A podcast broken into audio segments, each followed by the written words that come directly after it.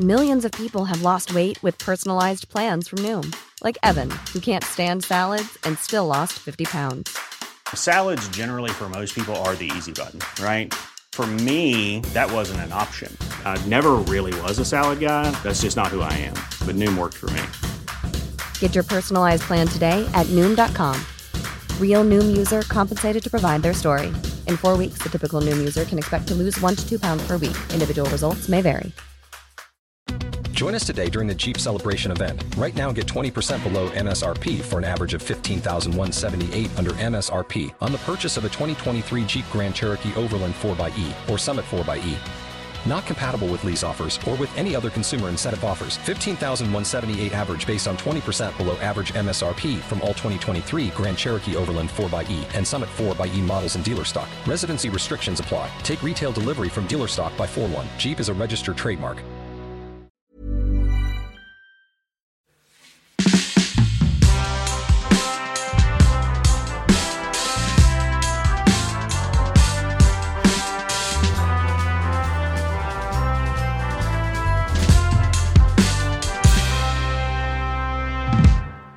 Till vardags känner vi honom som komiker och manusförfattare. Han har skämtat för svenska försvaret i Afghanistan och han har tävlat i På spåret. Han har också studerat statsvetenskap, sociologi och rättsvetenskap vid Karlstad universitet och inför valet 2014 drog han igång den politiska podden Synfält framåt. Men idag är han statsminister för en dag. Välkommen statsminister Kristoffer Appelqvist. Tack så hemskt mycket. Hur mår statsministern? Eh, Tumme upp. Jag är ju nyinflyttad i huvudstaden eh, sedan några veckor. Och eh, det är jätteskönt och jätteroligt. Jag eh, älskade min gamla, älskade att bo i Sunne där jag bodde men det är jävligt skönt att vara där all infrastruktur finns. Det är maktens korridorer. Ja, så är det. ja, men Sunne är väl fint? Ja, det är jättefint. Ja. Eh, Men eh, jag, eh, ja, nu undrar jag om det finns en ironisk metanivå här. Alltså, jag har flyttat till Stockholm. Det är Mm. inte en del av... eh, Av din statsministerroll? Nej, Nej. jag insåg nu att det... Nej. Men du, eh, du har ju precis tillträtt på Ja. din dag som statsminister. Ja, Vad är det första statsminister Appelqvist gör? Eh, tar Säpobil eh, ut till Bromma, hämtar ut detta av regeringsplanen eh, och flyger runt i landet och personligen spikar igen alla arbetsförmedlingar. Mhm. Eh, och de ska tömmas på folk och material, det ska hållas loppis, vi ska sälja ut allt som är kvar. Eh, lokalerna ska avyttras om vi äger dem själva och eh, an- ja, hyras ut i värsta fall. Sen så tar vi de 16 000 människorna som jobbar på Arbetsförmedlingen och så köper vi varsitt eh, hektar land i Jokkmokks kommun. Och eh, de av de 16 000 som lyckas bygga sig ett uppehälle, ge dem ett startkapital på 100 000 var. Den som lyckas bygga sig liksom en liten koja och ett uppehälle och överleva vintern där uppe kan få jobba. På, de kan få bilda en ny arbetsförmedlingsmyndighet som är koncentrerad på att bygga livskraftiga lösningar för liv. Varför eh, stänga ner Arbetsförmedlingen? Ja, enda anledningen till att man inte har gjort det hittills det är att det skapar massarbetslöshet. Nämligen 16 000 människor, de som jobbar på Arbetsförmedlingen. Det är den enda effekten Arbetsförmedlingen har. Att det är en, en sysselsättning för 16 000 människor som saknar eget driv. Alltså människor som lever på bidrag ska lära människor, andra människor hur man inte lever på bidrag. Det är inbyggt i systemet. Det är helt galet. Men det går inte att ta bort det för då blir de arbetslösa. Men jag är bara statsminister för en dag och det, i det privilegiet ingår ju liksom att man får göra radikala saker som någon annan sen, ja, de, de, all, ni kan skylla allt på mig. Allt på statsministern. Jag vet att alla vill lägga ner Arbetsförmedlingen och bara tömma den på folk. Alla vill egentligen det, men det går inte. Varför är det så? Varför har man den eh, åsikten då? Varför alla den åsikten mot Arbetsförmedlingen? Ja, för att de inte levererar överhuvudtaget. Det är en av de här myndigheterna som får betalt för att försöka göra saker som de inte lyckas med. Eh, om jag lämnar in min bil på reparation så betalar ju inte jag om den inte startar fortfarande när jag hämtar den. Då kommer jag peka och säga den är fortfarande trasig, det blir inga pengar och alla tycker det är helt rimligt. Eh, men eh, vi har inom statsapparaten en massa myndigheter som inte levererar men som ändå får fortsätta med det de håller på med. Det är helt enkelt irrationellt. Mm det är det första statsminister Kristoffer Appelqvist gör. Alltså, jag menar let's face it. Jag skulle, det här är lite hypotetiskt. Först så skulle jag väl hämta ut regeringsplanet och så flyga lågt som fan över min gamla eh, mellanstadieskola. Ja, över Sunne. Jag skulle landa på Sunne flygfält och gå ut och kissa och rapa och titta på folk och, eh, och sådär. Jag, jag, skulle flyga runt i Sverige och, och, och, att, och framkalla känslan av vi borde inte ha retat honom när han gick i mellanstadiet. nu är han kungen. Det är väl, ja. Men du, vad ska, vad ska vi ha istället för Arbetsförmedlingen då? Om vi lägger ner? Skit i det. det, det är, frågan är helt, det är helt fel fokus. Vi måste fundera på hur vi ska skapa, hur vi ska skapa tillväxt, hur vi ska inkludera varandra i samhället och eh, var, var, eh, var vi ska lägga krutet någonstans. De, det är väl skitbra om det, fin- om det behövs en matchningstjänst och som hittar kompetens och ser till så kompetensen hamnar på rätt ställe eller distribuerar lite eh, vad heter det, subventionerade utbildningar eller sådär. Om det är någon som behöver en svetslicens för att komma igång med sitt jobb, det är väl skitbra. Men det behövs inte 16 000 människor utspridda över hela landet för att göra det. Det, är, det måste vi ta bort. Hur skapar vi, hur skapar vi eh, tillväxt då? Hur skapar vi nya arbetstillfällen?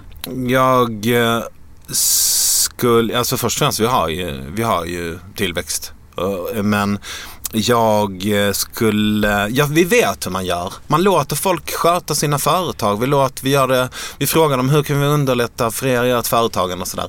Men den stora utmaningen i Sverige är ju kanske att vi, att vi inte är så mycket folk. Vi är otroligt glest eh, befolkade. Vi har ett jättestort land. Så att eh, bygga infrastruktur och sånt där, det finns väldigt lite underlag för att göra det. Så jag tänker ju att den stora potentialen för Sverige är ju att, att växa. Eh, på något vettigt sätt sikta mot att bli 30, 40, 50 miljoner människor. Det mm. skulle ju vara kul. Öppna gränserna eller eh, stimulera barnafödandet? Nej, ja både och. ja. Eh, både och, absolut. Ja, men någon sorts ny, alltså att hitta någon sorts modern take på nybyggaranda. Eh, istället för att sätta upp jättehöga krav och säga att att vara svensk innebär att man måste vara rik från födseln och allt, allting måste vara perfekt hela livet. Och eh, det har vi inte råd. Vi har inte råd att släppa in människor och hjälpa dem upp till den där standarden eh, så måste man väl börja prata om det finns något annat alternativ. Liksom. Om det kan finnas någon sorts nybyggarmodell som funkar. Ehm, jag tror att landsbygden är liksom en knäckfråga för det, de allra flesta människorna i Sverige bor inte i Stockholm. Eh, och ändå så tror jättemånga att det heter statsminister med det och inte med T. Mm. För att man tror att det bara finns en enda stad och att det är den staden som allting handlar om. Och bor man inte där så har man inte med saken att göra. Vi har ju tre, liksom, vi har ju Stockholm, Malmö och Göteborg. Men, men i, i min liksom, fantasibild så skulle jag ju vilja ha liksom att hela norr, att Sundsvall, Östersund, Luleå eh, Skellefteå, allt det där skulle vara miljonstäder. Alltså kollar man på kartan skulle det vara helt rimligt. Det skulle vara helt rimligt och då skulle ju landsbygden bli kringliggande landsbygd. Den här landsbygden vi har nu, den ligger ju inte ens kring någonting. Om vi ger dem snabbtåg eh, där uppe, vad ska de åka till? Ska, ska de åka flera hundra, ska de åka till Bryssel eller vad? Vi måste ju ha, det måste ju finnas, för att det ska finnas ett periferi som man kan ta hand om så måste det först finnas ett centrum. Och vi har eh, en stadsbyggnad som håller för ungefär en tiondel av den ytan vi förfogar över. Vi har massa oexploaterat utrymme. Det går inte att komma undan att det, att det är så. För, för att liksom komma upp i tio schyssta miljonstäder i Sverige så måste vi ta tuffa, modiga beslut. Och Vad behöver vi göra? Jag tror att vi behöver tänka, alltså jag tror att en eh, sån sliten grej som strandskydd till exempel. Alltså fråga kommunerna, vad skulle ni göra om ni fick fria händer för att få folk att eh, flytta hit liksom? Vad skulle ni göra då? Sen bygg på de center som redan finns. Det finns ju. Urbaniseringen är ju en effekt som vi inte kan bortse ifrån. Den pågår hela tiden. Urbaniseringen, globaliseringen. Nu pratar vi om den som om vi kan rösta om den ska finnas eller inte. Men det gör, kan vi inte. Nej, jag tycker inte att det är en bra grej. Nej, Nej. Nej men så är det ja. ju. Det är, det är många partier som gör poäng på det. Att de, att de säger att om ni röstar på oss så kommer vi att göra så att det blir 1984 igen. Ja, problemet är det är vackert men det kan de ju inte. Utan vi måste ju förhålla oss till verkligheten. Urbaniseringen, att folk dras mot städerna. Eh, och eh, globaliseringen, att jorden eh, krymper liksom, så att säga. Eh, vi måste ju förhålla oss till det. och då tänker jag att då måste vi väl liksom peka ut några platser på kartan och säga att fan, Skellefteå växer ju här av sig själv liksom hörni Skellefteå, vad skulle ni behöva för att på, liksom, på 20 års sikt bli dubbelt så stor stad? Det är ju så, så, så tänker jag att vi eh, borde göra. Och det passar väl bra ihop med att det finns en massa människor som inte trivs så jävla bra där de kommer ifrån. Liksom. Tänk, tänk eh, ut alltså, migrationen till Amerika för 150 år sedan. Liksom. Den, den, eh, den bilden har jag Eh, av hur man skulle göra. Men vad fan vet jag, jag är en clown. Jag är bara statsminister för en dag. Men om jag måste ta radikala beslut eller om jag får bara vara en enda dag. Då blir det ganska eh, radikala beslut. Och då är det Umeå, Luleå, Sund, Kiruna, miljonstäder om 50 år. Mm. Men, men, men eh, eh, så, så, att fråga kommunerna vad det är de själva vill ha. Eh, vad, vad, tror du att svaret blir? Strandskydd nämnde du, men hur ska vi få folk att att eh, och inte göra som du själv håller på att säga, flytta från Sundet till Stockholm.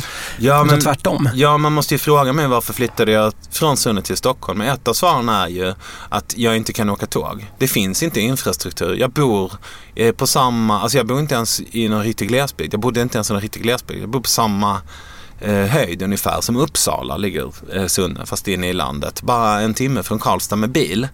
Men tågen funkar inte. Det, det, är inte, det finns en infrastruktur ner från, alltså från förr i tiden. Det är jätteosäkert. Det betyder att om jag ska åka hit och gå på ett möte, då måste jag åka dagen innan och bo på hotell för att vara säker på att komma fram. Ett dyrt möte. Det är fruktansvärt dyrt möte. Men, eh, och eh, om man bor i Sunne som ligger ja då, åtta mil norr om Karlstad, då är det riksväg 45 eh, som man ska köra på. Som är, ja men alla som har varit i Sälen vet ju hur det är att köra på riksväg 45. Det, det, är, det är inte praktiskt genomförbart. Och då är ändå en, en, en ort som växer, en ort som har eh, ganska låg arbetslöshet, som har en jävla massa företagare och så. Det är ju inte en dön, det är ju inte bara den här klassiska lilla hålan där alla har subventionerad eh, mjölkproduktion och gnäller på att, de inte, att deras barnbarn inte kommer få gå i samma byskola som deras farfar gick i. Det är ju inte det jag menar med en levande landsbygd utan jag menar ju en hållbar landsbygdsutveckling där, där, där, där, det, där man som jag sa innan, där man faktiskt är i periferi till någonting livskraftigt eh, stort liksom. För jag menar, vi måste ju ha, eh, vi måste ju ha livsmedelsproduktion, vi måste ju ha Eh, gruvverksamhet, skogen försörjer oss eh, nästan allihopa. Liksom. Någon måste ju kunna bo där och jobba där och hålla, hålla på där. Men, eh, och det är ju det. Att prata om snabbtåg i Norrland är ju att kissa vettigt folk i ansiktet. Det är ju helt meningslöst att prata om det för det finns inte befolkningsunderlag. Men man kan ju vända på den frågan då och tänka hur får vi befolkningsunderlag? Och det är klart att det är värt att reflektera över att den sammanlagda mängden människor i, i världen som är på flykt det är någonstans mellan 40 och 60 miljoner lite beroende på hur man räknar. Om vi skulle bara ta hit alla dem, det är inte mitt förslag, men om vi skulle göra det så skulle vi fortfarande vara glesbefolkade. Alltså om vi skulle ha samma befolkningstäthet som England så skulle vi vara uppe i så 120, 115 miljoner människor tror jag. Och det är 50 miljoner, 60 miljoner människor på flykt. Så det skulle bli 60. Så det skulle fortfarande vara glesbefolkat. Även om alla människor i hela världen som inte hade någonstans att bo redan kom hit. Så det kan vi ju sluta fundera på om det är ett stort problem, liksom, om det kommer bli fullt och jobbigt. Eh, utan vi måste ju tänka framåt istället. Mm. Mm. Om vi tittar just framåt då på, på statsminister Appelqvists vision för ja. Sverige.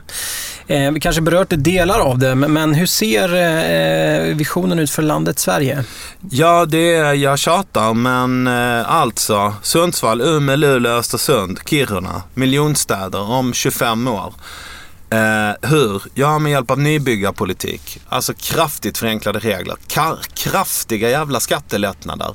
Den eh, kommunen som inte lyckas eh, bära sig själv måste få saftiga jävla skattelättnader. Det ska, det ska bli en idé som sprids över världen. Att fan om man åker upp till, äh, vilken kommun är det nu jag ska förolämpa så att jag aldrig mer kan åka dit. Ja men om man åker upp till någonstans. Härnösand. Ja, om man åker till Härnösand. Ja men jag tror inte, jag tror inte kustkommunerna är den stora grejen utan det är väl inland. Men, men fan om man åker till Jokkmokk. Jag har varit i Jokkmokk. Jag kan nog se dem i ögonen och säga att här, här, här spirar det inte. Det gör det gör inte det. Och det pratas så mycket om, du vet här kan man inte bo för det är kallt, det är ingen som vill bo här. Men fan kolla i Saudiarabien, kolla hela jävla halva arabvärlden är ju fan obeboelig egentligen. Det är bara lite infrastruktur som saknas, lite aircondition. Eh, en, en liten pelletsbrännare bara. Så, så, så, kan man absolut vara där, det är skitfint liksom. Och oexploaterat. Så, så någon sorts nybyggar Vi borde ta chansen eh, egentligen då låter det som. Ja, verkligen. Det är klart. Det, det, är inte så att alla alltid har velat bo i, i, i Stockholm eller i Malmö eller så. Utan det är ju visioner. Någon som har haft grandiosa idéer om här ska vi bygga, bygga någonting liksom. Och, och eh, då tänker jag sådana här riktiga jävla, det ska vara sådana här rörposttåg. Ni vet som i, i Jönssonligan-kuppen på Ikea. Du vet så här rörpost. Så den nivån ska det vara. Jag ska sätta mig ett litet rör i Härnösand. Det ska bara smälla till ska jag vara i Kiruna och eh, gå ut och festa och kröka och sen lägga mig i rörposten, vakna sju minuter senare liksom i Umeå och leta upp något. Ja. Men det, det, här med visioner, det hör man ju sällan i, i politiken. Man hör ju sällan den där, vi ska bli mer, vi ska bli så här många eller vi ska hitåt. Eh, ja, gör man det? Jag tycker man hör, eh, hör Man gör inte det, det menar jag. Nej, ja precis. Nej, men eh, jag menar, är, är, det verkligen så menar jag? Är det inte så att man pratar om det ända tills man får makten? Alltså det är ungdomsförbund och, och hobbypolitiker som, som pratar om idéer. Men sen när man hamnar i regeringsställning eller till och med i riksdagen bara så eller det kanske är oppositionen som har idéer. Jag, jag, jag vet inte. Varför är det så då? Jag vet inte, det, man, det, det, är väl det här med längden på mandatperioden. Några tror ju att om man skulle ha mandatperiod på, man, man ändrar ju från tre till fyra år, det var, var väl tidigt 90-tal eller sådär, för att det inte skulle bli så mycket liksom, kvartals eh, eh, politik, inte så kortsiktiga beslut. Men det verkar inte ha hjälpt eh, jättemycket. Man, eh, så jag vet inte om det är en, en faktor kanske, men... Eh, Borde vi förlänga det då? Ännu mer? Ja, vet 25 du vad? år. Det här är en konstitutionell fråga som undandrar sig min bedömning. Jag, jag, jag har ingen aning. Men 25 år, det är väl rimligt att tänka sig att om jag skulle få makten. Jag tror att man blir korrupt efter två år. Där någonstans så borde man egentligen bara bli, du vet så här det borde bli eh, allmän revision på allting. Bank, bank på dörren. Vi ska kolla alla dina pärmar och kolla, kolla igenom din mobil. För nu har du suttit vid köttgrytorna i två år. Det brukar gå till helvete ungefär då. Så nu kommer Inga-Britt Ahlenius. Eh, eh, men, men så för att ringa in den här visionen då. Så att om 25 år så är vi i alla fall en 6, 7, 8, 9, kanske till och med 10 nya miljonstäder i Sverige. Ja, det, det, det, tänker vi arbeta stenhårt för. Mm. Mm. Och du säger vi, eh, då kommer vi osökt in på, på regeringen Appelqvist. Ja. Hur ser eh, den ut? Uh, ja, jag har ju Annie Lööf som finansminister. Mm. Uh, finansminister? Ja, jag tror att det är viktigt att ha en, en finansminister med så här eh, småföretagarfokus. Hon kommer få helhetsansvar över allting som har med finanser att Det blir inte någon jävla skatteminister eller så, utan det är Degen, det är Annie. Eh, hon är kompetent och en god eh, hant, en politisk hantverkare. Jag tror att det behövs sådana. Det är jävligt lätt när man ska välja ministrar att, man, att det blir en symbolfråga. Eh, att man vill att Ronjas pappa ska vara kulturminister. Men i mitt Sverige blir det inget sånt. Det här är politik, det är inte hiphop eller poesi. Och då behöver man politiska hantverkare. Eh, Isabella Lövin, miljöminister. Men då är det, hon ska inte vara liksom så här alibiminister för all godhet då. Hon ska inte vara också delfinminister och bistånd till Tanzania-minister eller sådär. Hon ska inte sitta kvar vid sitt gamla skrivbord i källaren under eh, UD. Utan hon ska ha ett eget departement. Hon ska ha en egen statssekreterare, hon ska ha egna Säpo-bilar och kanske en egen liten armé. För hon ska ta itu med miljöfrågor på riktigt. Hon är sjukt kompetent. Hon är en av de riktigt bra eh, liksom, tunga politikerna som vi har tycker jag. Man borde låta henne göra sitt jobb fullt ut. Så henne, ta, henne snor jag från regeringen Löfven. Mm. Vad, vad, eh, vad är det vi behöver göra på riktigt med miljön då? Daltar vi för mycket? Mm, nej, jag, jag, tror att eh, vi... Eh, jag tror att Isabella kommer få svara på de frågorna själv när hon blir minister. Men hon säger saker om miljön som gör att jag tänker att eh, hon verkar förstå sig på det. Och jag litar på hennes patos. Eh, och jag tror ibland att eh, att, att ledarskap handlar väldigt mycket om att ta in människor som är bra på grejer och sen låta dem göra sitt jobb. Mitt mål som statsminister är att Eh, komma med idéer, sen titta ödmjukt på mina medarbetare och fråga går det här att göra någonting av? Så lita på att de, eh, ja, sen, sen är jag deras blåslampa liksom. Eh, och peppar dem att göra saker som de tror behöver göras eh, på, på, riktigt. Jag tror att ehm, försöka undanröja så mycket politisk ängslighet som möjligt är, är punkt ett. Men man måste ju, ha, måste ju ha någon som verkligen drivs av ett patos för det de håller på med. Och Isabella Lövin är är riktigt, riktigt engagerad i framförallt världshavens eh, väl och ve. Men det är ju typ all, liksom miljöns själva fundament. Um, Anders Ygeman tänker jag ska få vara eh, utrikesminister. Gammal, gammal inrikesminister. Gammal inrikesminister. Ja. Jag vill göra honom till utrikesminister. Um, varför då? Ja, eh, för att um, jag upplever att han är idédriven. Det som, du, det som du hittar i min lista det är människor som jag upplever drivs av... Uh, alltså jag vill inte, som sagt, inte ha Timbuktu i regeringen.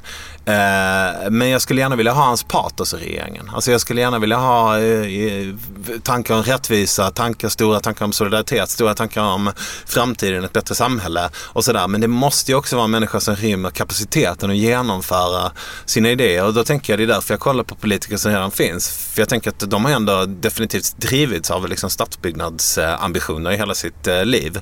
Så att kasta bort dem är ju att kasta ut barnet med badvattnet. Så eh, Anders Ygeman, men eh, han, han får gärna reppa Sverige eh, utomlands, eh, tänker jag.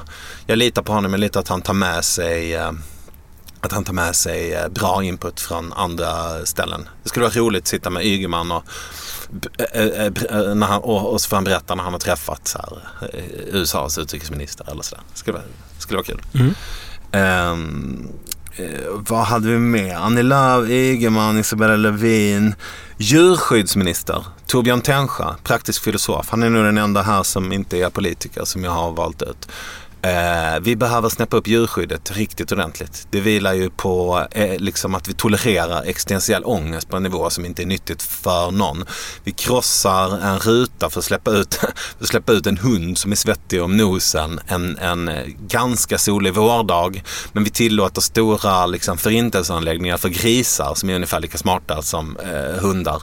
Samtidigt, det är skapa kognitiv dissonans. Vi är ganska många som går runt och känner lite ångest över det här faktumet att vi har, att vi behandlar andra arter som, alltså jag menar att människan är någon sorts rovdjur och en predator. Det kan man absolut argumentera. Man måste ju inte äta kött om inte man vill. Jag gör inte det. Men, men om man verkligen vill så kan man ju hävda att jag är överst i näringskedjan och jag gör vad fan jag vill. Liksom. Fine, gör det. Spring ifatt en älg och slå ihjäl den om du mår bra av det. Jag klarar mig bra på, på omf. Men. Men just det här med att fånga djuren och sen odla dem inne i industrimiljö. Det är vidrigt. Alla vet att det är vidrigt. Ingen vill egentligen inte ha det så. Det går knappt att tvinga en annan människa att kolla på en sån här kycklingfilm. Hur det egentligen går till när man gör kycklingfilé.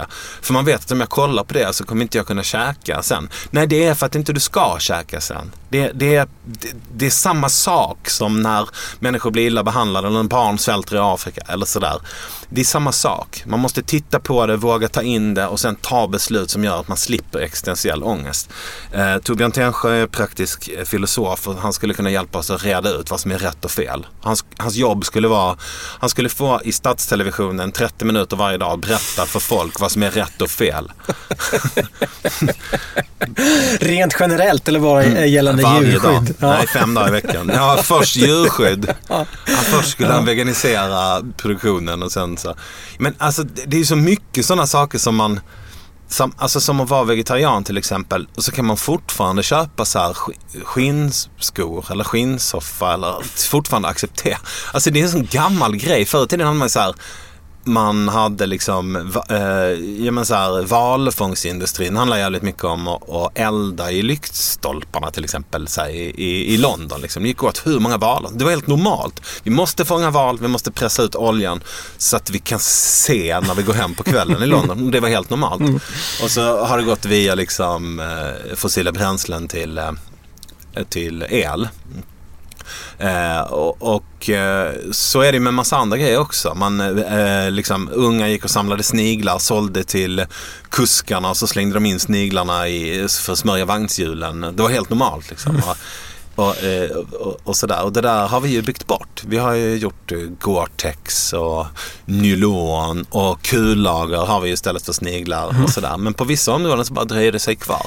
Och, och pudelns kärna här är det egentligen att vi äter för mycket kött? Pudelns kärna är att andra arter än Homo sapiens kan känna smärta. Om vi vill försöka undvika lidande i vår närmiljö så ska vi skona inte bara de som kan säga ifrån utan även de som inte kan säga ifrån. Så Ja, men, men de här eh, industrifarmerna eh, där, vi, där vi har eh, tusen grisar på en liten yta Ja. eh, har vi ju för att vi äter kött. Ja, också. precis. Men jag, jag, för, mig, för mig räcker det inte och det skulle jag nog driva rätt hårt om jag var statsminister. Eller alltså man vänder på det. Om jag blir statsminister så är det ju rimligen för att jag är ledare för Sveriges största eh, parti och därmed så skulle jag ha folkligt mandat med mig in i det. Eller är det någon sorts diktatorisk statskupp vi leker med? Ja, då skulle jag, jag skulle inte ha hymlat med att om ni väljer oss då jävlar i det räcker det inte att det är så här eh, rött hus med vita knutar som man har sitt förintelseläger i. Utan det blir inga förintelseläger alls, vare sig liksom gulliga eller ogulliga. Eh, men däremot så har jag lite svårare att argumentera mot jakt och fiske och sådana där eh, grejer. Men just det här med att fånga andra arter och odla dem, det känns inte bra i magen. Vi går vidare. Fler ministrar i eh, regeringen Appelqvist. Ja, eh, jag har en kvar. Det är kulturminister. Och där väljer jag Petra Brilander. Hon är chef för Uppsala stadsteater eh, nu. Jag vill ha en teaterchef, någon som har levererat länge. Hon var chef för Malmö stadsteater ganska länge också. Hon har, folk som har jobbat för henne säger att hon är svinbra. Det är en visionär, mm, bra människa. Jag älskar teater och tror att teater är sjukt bra. För att det är en möjlighet att på, eh, tillsammans jämte film och litteratur såklart. Men teater är ett, är ett gött sätt att få chansen att sätta sig in i hur en annan människa har det. Empati är ju viktigast av allt i hela världen. Och jag, jag tycker att det, är, att det är ett bra sätt eh, att få sätta sig in i hur andra människor känner. Liksom. Att, bli, att få dramatiserat en, för sig en alternativ verklighet. Det skapar mm. Ja, jag tror man blir lite smartare av det faktiskt. På sånt. Eh, Om man tittar på regeringen så är det ju både då eh, tunga politiska pjäser, Annie Lööf och Ygeman och, och Levin, Ja. men också eh, två eh, som inte har någon politisk bakgrund. Mm. Eh, Men Tännsjö sitter ju där i kraft av eh, sin extrem... Ja men så är det ju. Om man är statsminister får man ju ta vem fan man vill som minister. Det har ju praktiserats av alla, av alla statsministrar i alla tider. Eh, Det är ju en lite udda ordning egentligen kan jag tycka. Man måste inte ta någon sitter i riksdagen. Men Borde vi ha mer av det i politiken i Sverige idag? eh, att få plocka folk utanför den politiska sfären? Nej, jag vet inte. Jag tror att det är ganska bra som där i och för sig. Men eh, nej, jag har ingen åsikt om det. Men jag tänker ju att det finns ju kanske de det kanske finns de ministerposterna som är lite mer förvaltande karaktär. Jag tänker att en finansminister, jag kräver inte att den är supervisionär utan det är lite mer kanske en karriärsroll. Någon som påminner om budgettaket lite då och då. Eh, ja. Kristoffer? Men eh, Torbjörn Tännsjö skulle ju få, få en helt egen propagandaapparat och mycket, mycket. Han skulle få, han skulle få så här eh, liksom Ebbe Carlsson befogenheter, du vet, att göra vad fan han vill, bara det löser problemet. Ja. Vi ska veganisera Sverige, och, med, by all means, du får, får göra vad du vill. Ehm, nej men ibland så tänker men jag tänker på när, um, vad heter vår förra eh, förra utrikesminister. Inte Carl Bildt, eh, Jan Eliasson var väl Jan där? Eliasson Mm. till exempel. Jag menar han var ju inte politiker först och främst men en sån dip- diplomat på en sån nivå så att man kände shit fan vad coolt om han vill vara utrikesminister. Och så känner jag med praktiska filosofer också. Att eh, säger man att det är för mycket politiskt spel och för lite idéer. Ja men då får man väl eh, visa vad skåpet ska stå genom att ta in folk som har idéer. Som är ganska jävla välgrundade idéer också om vad som är rätt och fel.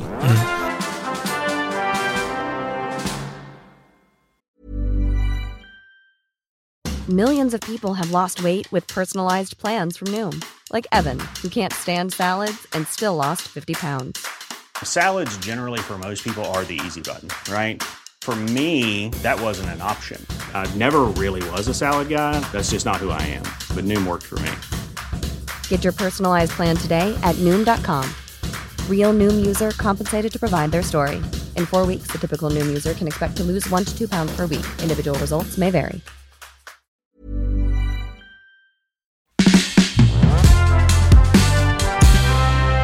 Vi fokuserar lite grann på, på statsminister Appelqvist här nu. Och eh, vi leker med tanken att vi öronmärker 100 miljarder kronor från statsbudgeten Ja. till statsminister Appelqvist. Hur, hur fördelar vi de här pengarna? Jag skulle dubbla ersättningen eller möjligen tredubbla till alla människor som är förståndshandikappade. För att man kan, alltså den här diskussionen om vad är liksom samhällets ansvar och vad är individens ansvar. Den är jätteintressant och vi kommer aldrig komma fram i den. Men en sak kan vi säga och det är att man kan fan inte hjälpa att man är förståndshandikappad. Man kan inte hjälpa eh, det. Och är det någonstans det borde vara no-brainer att bidraget ska vara fett i ett av världens rikaste länder så är det väl för fan när man har helt bevisat, helt oemotsagt mycket begränsad kapacitet att bygga upp sitt eget pensionssparande, bygga upp sin egen buffert. Allt snack om att ha si och så många månadslöner på banken. Det är helt omöjligt för vissa människor. Och de människorna är inte heller så jävla många så att det skulle bli ett samhällsekonomiskt problem. Bara rakt av Ehm, eh, eh, dubbla så att man får en schysst medelklassinkomst och så att man har råd med annat än att stå och titta på byggarbetsplatser i cykelhjälm hela dagarna. Man ska fan ha fritt inträde på tivoli, museer och allting. Det ska vara en vinstlott att bli Liksom, att vara förståndshandikappad ska vara så här. Det här var synd. Det här barnet kommer få det lite tuffare. Men allt det här andra är i alla fall färdigtjafsat om från början. Liksom. Det tycker jag skulle vara. Det skulle kännas jävligt coolt också att kunna skryta om det när man träffar människor från andra länder. Jag har en otroligt nära vän som är förståndshandikappad och hon är den människan i min närhet som sliter hårdast och tar mest av allt ansvar för sitt liv. Men hon har en begränsad kapacitet att bygga upp en egen rikedom eller ta sjukt långsiktiga beslut eller så. Utan hon är i handen på i händerna på, på liksom kommunens eh, välvilja. Så det tycker jag, det är det första jag skulle göra. Och sen när, de, sen när det var klart, då skulle jag gladeligen lämna tillbaka resten av pengarna till skattebetalarna så får de göra vad de vill. Mm. En skattesänkning kanske då? Eh, ja, precis. Det, det är väl det. Men, men eh, du pratar förståndshandikappade men inte funktions, med, med funktionsnedsättning? Ja, men jag tycker det är svårt att... Jag, jag, jag är ju lite av en populist här. men... Ja, men det är ju det som är grejen. Att jag har så jäkla svårt att se att eh, någon som sitter i rullstol inte skulle kunna arbeta. Alltså jag tror att vi eh, har lite väl snabbt Alltså, som, eh, innan jag var statsminister var jag ståuppkomiker. Det är inte alla som vet. Folk Nej. tänker ju på mig som en klok och välavvägd Ja. politiker. Ja. Men eh, som ståuppkomiker får man ju hela tiden höra att man, inte ska, att man ska sparka uppåt. Att man inte får sparka på de som ligger liksom, med, med sin humor. Och det finns ju något i det som är jävligt provocerande som är att vem som helst tycker att de kan bestämma vilka som ligger ner. Alltså att skoja om thailändare, det är att sparka neråt. Jaha, va, va, är de neråt? Vem har sagt att det är neråt? Jag tycker inte att människor från Thailand är mindre värda än vad jag är. Det ligger i betraktarens öga det där. Och det är väl klart som fan att den som inte ser, det barnet som inte ser ska ha rätt till glasögon. Den som behöver en rullstol ska få en rullstol. Den nivån av socialism har vi haft här rätt länge och den ska vi fortsätta ha. Och det, och det systemet är ibland lite Kafkaartat och lite väl byråkratiskt. Och det är klart att det ska effektiviseras och bli bättre. Men men principerna är väl ändå överens om. Att ja, i stort sett från var och en efter förmåga till var och en efter behov. Den, liksom normalnivån av socialism som vi tycker här i Norden. Den som inte ändras när man byter regering. Den som är kvar, vem fan som än tar över så är den ungefär kvar. Men så finns det också, men, och, och då handlar det ju om att hur ska du kunna leva din fulla potential. Liksom.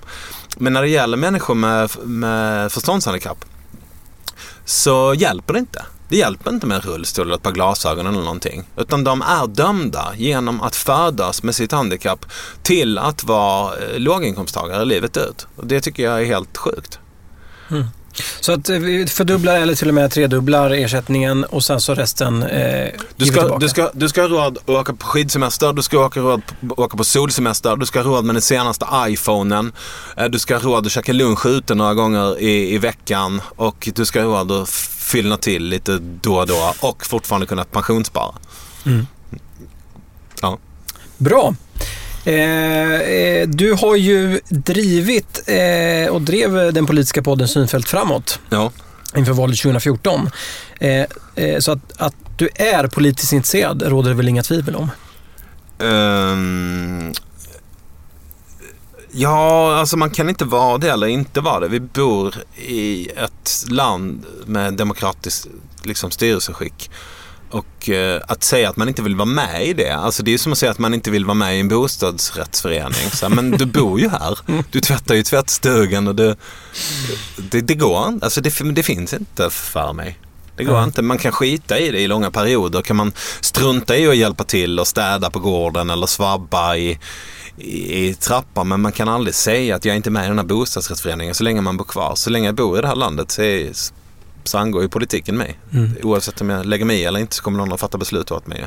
Vad, vad är politik för Kristoffer Appelqvist? Ja, han, ja, fattandet av kollektivt bindande beslut. Det är alltså inte hiphop eller poesi eller göra radioprogram om att alla är lika mycket värda eller att tanka en viss sorts bensin eller att inte äta kött. Det är inte politik för mig utan politik är eh, att fatta kollektivt bindande beslut som gäller alla i, i gruppen Sverige eller kommunen Sunne eller vad man nu eh, är. Det är inte, inte varken mer eller mindre som jag ser det men det är stort nog alltså. Det är en jävla apparat. Det kan man ändå säga.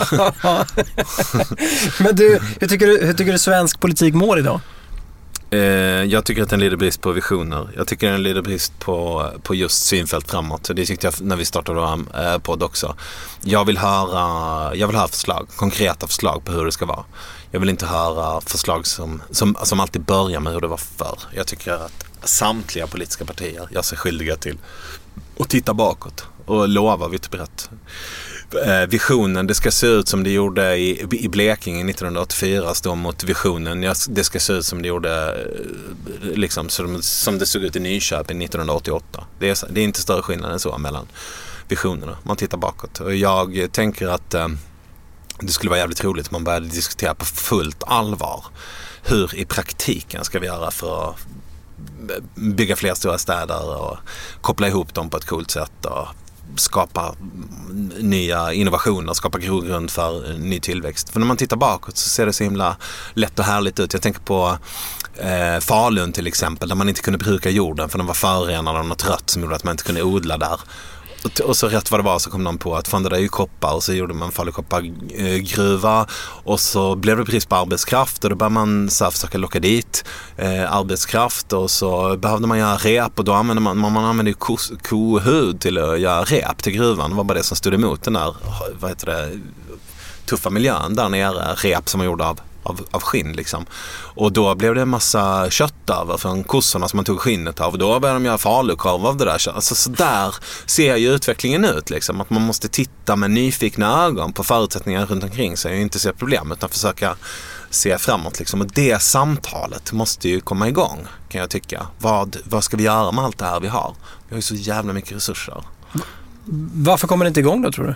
Jag tror att vi har haft det lite för bra lite för länge. Vi eh, pratar gärna i termer av fördelning för att den extrema tillväxten som kom efter, i, i dyningarna efter andra världskriget eh, gjorde att det gick eh, i raketfart uppåt och generation efter generation har fått se en växande kaka eh, och har därmed kunnat lägga all energi på hur man ska dela upp kakan. Och det är ett lyxproblem som alla vill ha. Det är klart att vi vill ha det men vi ska väl för fan inte behöva gå vägen via tredje världskrig innan vi har den diskussionen igen. Vi kanske får acceptera att kakan inte växer hur mycket som helst till vilket pris som helst. Vi har bara en planet, vi har bara en befolkning. Alla människor är lika mycket värda. Alla de där grejerna vi har kommit fram till nu på dyr, mest dyrköpta sättet i hela världen eh, eh, måste vi försöka hålla, de bollarna måste vi försöka hålla i, i luften liksom. Och kanske lägga lite mer energi på och fundera på hur kan vi skapa en växande kaka, kanske lite långsamt växande kaka men ändå stadigt liksom. Så vi kan fortsätta prata fördelning också. Ja. Kommer synfält fram och tillbaka? Eh, ja, kanske. Mm. Ehm, I så fall så kommer det att tillkännages i vår upparbetade synfält framåt-kanal. Så har man kvar appen, Prenumererar man fortfarande? prenumererar man fortfarande så kan det komma ett avsnitt när som helst.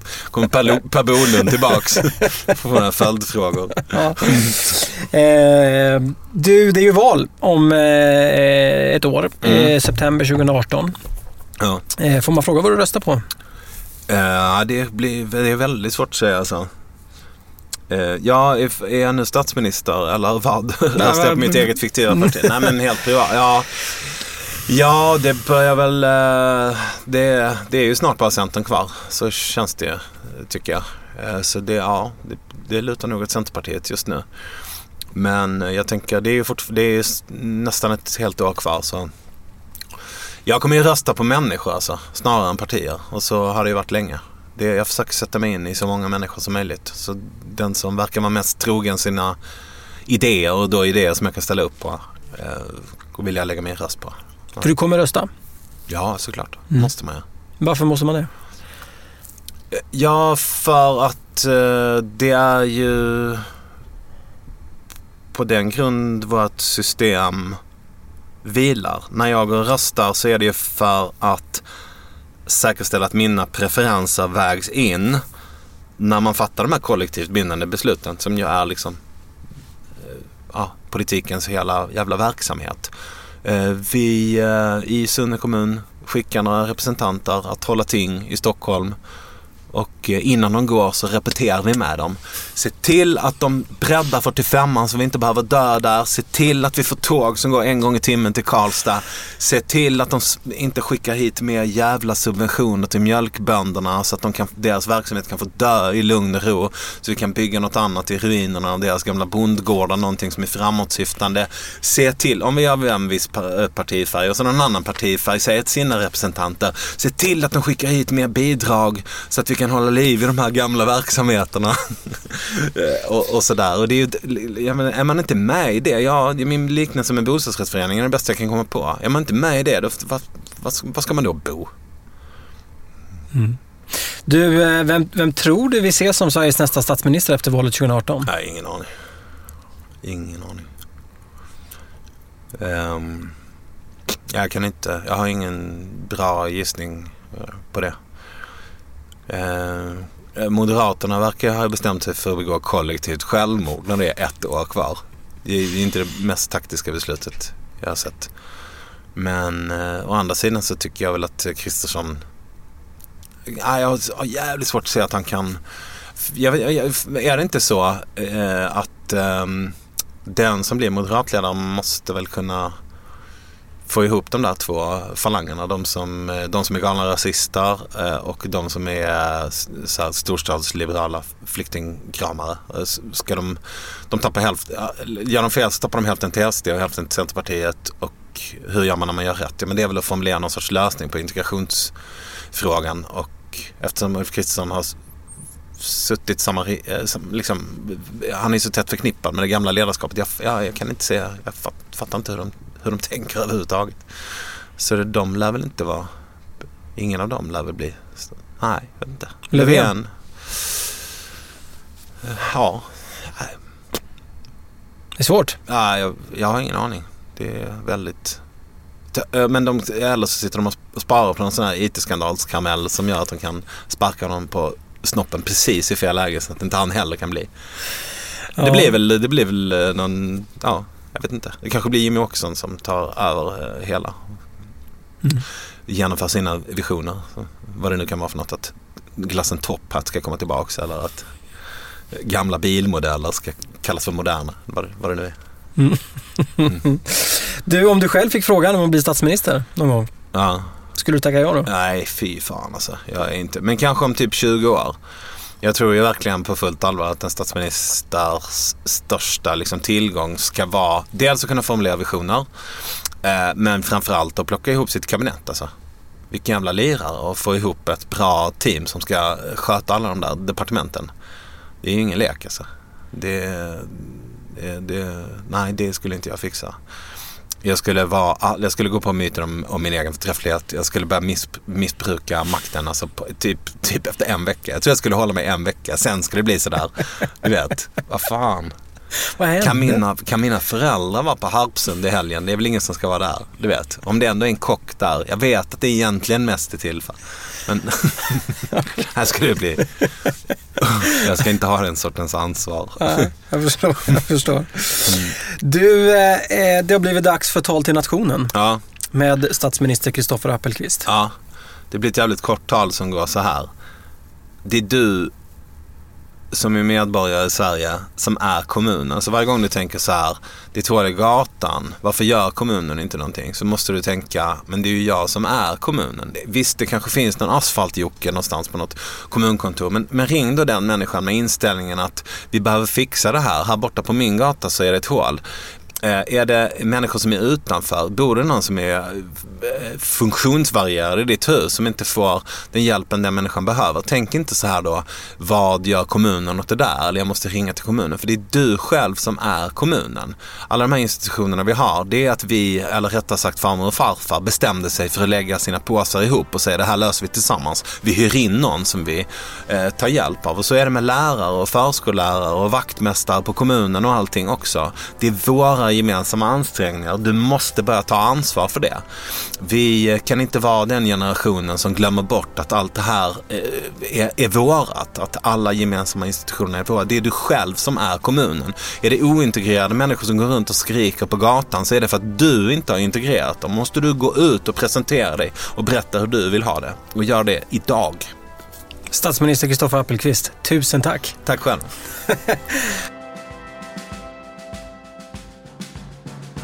Tack för att du har lyssnat. Jag som intervjuat veckans statsminister heter Anders Nyberg. Följ oss gärna på Instagram. Statsminister för en dag heter vi där. Tack återigen. Vi hörs.